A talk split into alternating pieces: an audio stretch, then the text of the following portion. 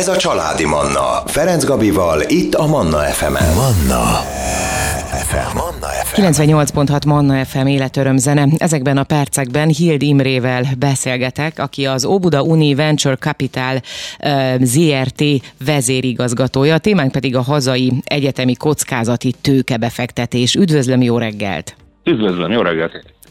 No, hát induljunk elsőként onnan, ugye, hogy azt mondtam a hallgatóknak, hogy hazai egyetemi kockázati tőkebefektetés a, a témánk. Mi ennek a feladata egészen pontosan egy egyetemi venture capital cégnek? A Venture Capital Magyarországon kb. 10-15 évvel ezelőtt indult el, és az utóbbi időben az a trend alakult ki, hogy igen sok technológia gyűlik össze az egyetemek környékén, különösen tudományegyetemek és magas kutatásfejlesztési tevékenységgel rendelkező egyetemek környékén, de ezek nem, haszul, nem hasznosulnak megfelelően. És kockázati tőkének az egyik célja az, hogyha egy csapat létrejön, amelyik szeretne hasznosítani ilyen technológiákat, ez alatt értsünk műszaki, vagy bármilyen szoftveres technológiát, akkor mi azért jöttünk létre, hogy ezeket a vállalkozásokat, ezeket a projekteket megfinanszírozzuk. Tehát ezzel járulunk hozzá ahhoz, hogy minél több innováció jelenhesse meg a gazdaságban, és minél több innovációt tudjanak foglalkozni például a nagyvállalatok, vagy éppen egyetemek, illetve a gazdaság egésze. Uh-huh. Tehát akkor, ha jól értem, akkor erre jelentkezni lehet. Ha ez így van, akkor kiknek a jelentkezését várják? Igen, jelentkezni lehet. Mindenkinek várjuk a jelentkezését, akinek a technológia van. Uh-huh. Tehát nem diszkriminálunk abban a tekintetben, hogy csak egyetemi hallgatók vagy egyetemmel kapcsolatos emberek jelentkezhetnek.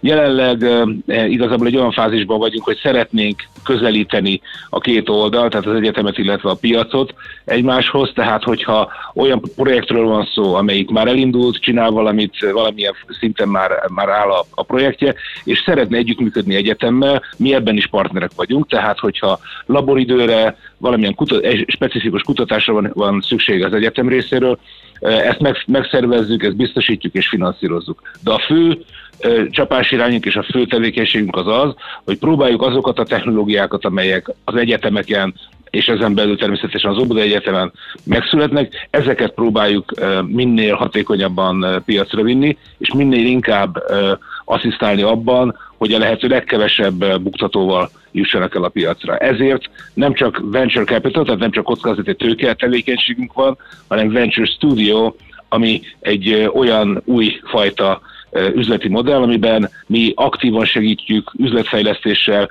piacra jutással piacrútási segítséggel a, a, a, a projekteket, mivel látjuk azt, hogy nem csak tőke, tehát nem csak pénz kell ahhoz, hogy Igen. sikert tudjanak elérni a piacon, hanem az is, hogy, hogy hatékonyan tudják, tudja, tudja az üzletfejlesztési csapat mutatni az utat ezeknek a cégeknek. De bárkinek a jelentkezését várjuk, lehet a weboldalunkon jelentkezni, ez az óbudaunivc.com, illetve hát számos helyen a, a, a social médiában elérhetőek vagyunk. Mm.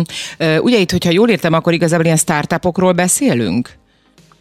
A startupoknál indul, igen, a program, és megy egészen fel az úgynevezett scale-upokig. Uh-huh. Ez azt jelenti, hogy a befektetési méretünk az 20 millió és 300 millió forint között van, annak megfelelően nyilván mennyi tőkére van szükség az adott vállalkozásnak, de már az egészen korai fázist is befogadjuk, illetve hogyha olyan cégről van szó, amelyiknek nagyobb, még nagyobb tőkére van szüksége, akkor abba be is tudunk szállni, akár 300 millió forint erejéig. Hogyha még sokkal több, több tőkére van szüksége egy adott vállalkozásnak, vagy egy olyan vállalkozásnak, amelyiket mi támogatjuk, akkor utána a, a, a, a mi finanszírozunk, a, a Széchenyi tőke alap tud majd belépni, mint finanszírozó, és tudja tovább vinni a céget, hogyha szükség lenne rá. Uh-huh.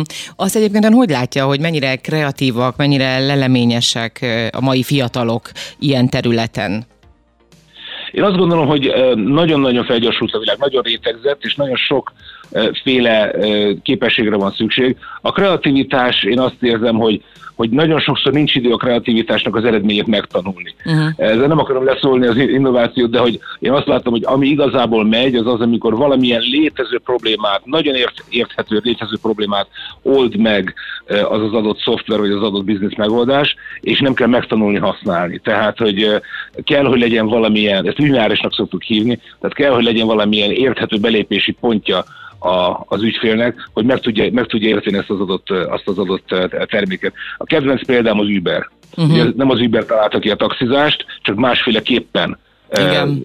bonyolítja le a taxizásnak a műveletét. Nem kellett megtanulni sok mindent ahhoz, hogy ezt, ezt a szolgáltatást tudja használni az ügyfél, és én ebben látom a, leg, a legnagyobb tanulságot, hogy a nagyon nagy innovációtól viszonylag a piac, mert meg kell tanulni, hogy hogyan működik. Innen fogjuk folytatni, most hozunk életörömzenét, ezt követően jövünk vissza, maradjanak velünk. Családi Manna Ferenc Gabival. Folytatjuk a beszélgetést. Vendégem ezekben a percekben Hild Imre, az Obuda Uni Venture Capital ZRT vezérigazgatója. A hazai egyetemi kockázati tő, tőkebefektetésről beszélgetünk, ugye a startupokról. Ott hagyjuk abba a beszélgetést, hogy a nagy innovációktól viszonyog a piac, ugye egészen pontosan így fogalmazott. Tehát akkor erre azért kiemelten figyelni kell annak, aki mondjuk épp egy startupot szeretne.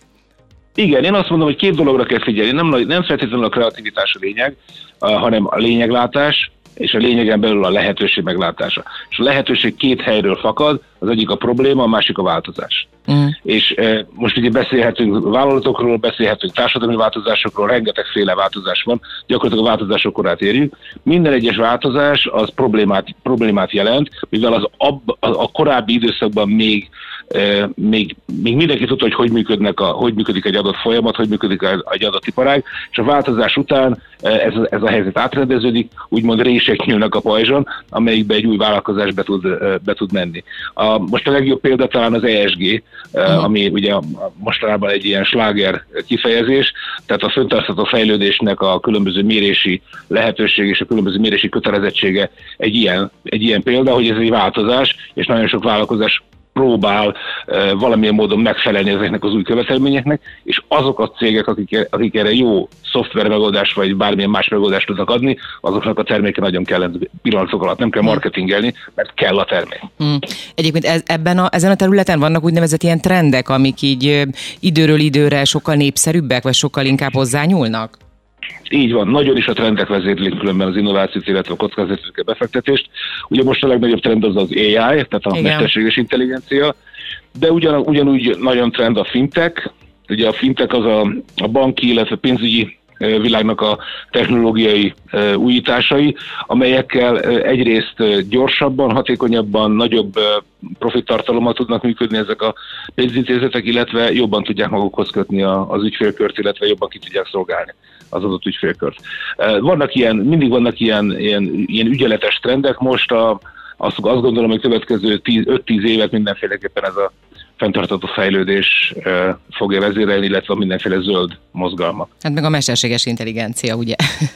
Természetes mesterséges intelligencia, mint eszköz, igen, Így az van. ki, ki szolgálni ezeket a fő trendelveket. Legalábbis sokat segít abban, igen, hogy ezeket megvalósíthassuk, nem?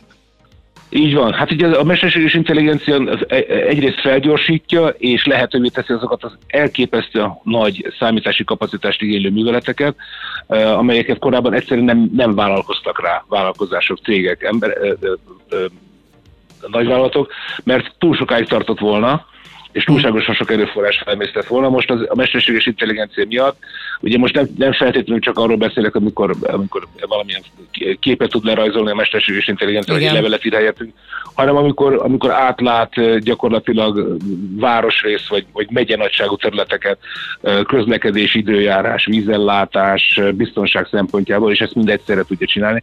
Tehát ez, ez már egy olyan fajta olyan szint, amit mindenkinek szoknia kell, hogy hogyan fogunk alkalmazkodni az AI által lehetővé tett új területekhez. Igen, hát az biztos, hogy sokkal, nem is tudom, aki megtanulja, annak sokkal egyszerűbben fognak működni a dolgai. Így van, így van. Az egyszerűsítés fel. Annak ellenőre, hogy komplexnek tűnik a világ, de az egyszerűsítés az, ami igazából vezérel mindent. Igen. Akkor még egyszer utoljára mondjuk el, hogy hol tudnak jelentkezni, akik szeretnének önökhöz a weboldal címet. Igen, a legegyszerűbb az a Óbuda Uni VC, mint Venture Capital, tehát simavc.com. Ez a weboldal, és ott egy hatalmas jelentkez gombra kell, kell kattintani. Hét kérdés kitöltése után pedig már bent is van a jelentkezése, és rövidesen, tehát valószínűleg egy-két napon belül felvesszük minden jelentkezővel a kapcsolatot. Nagyon-nagyon szépen köszönöm a beszélgetést. Én is köszönöm, hogy meghallgattak. Kedves hallgatóim, ezekben a percekben Hildi Imre, az Obuda Uni Venture Capital ZRT vezérigazgatója volt a vendégem. Manna. Ez a családi Manna.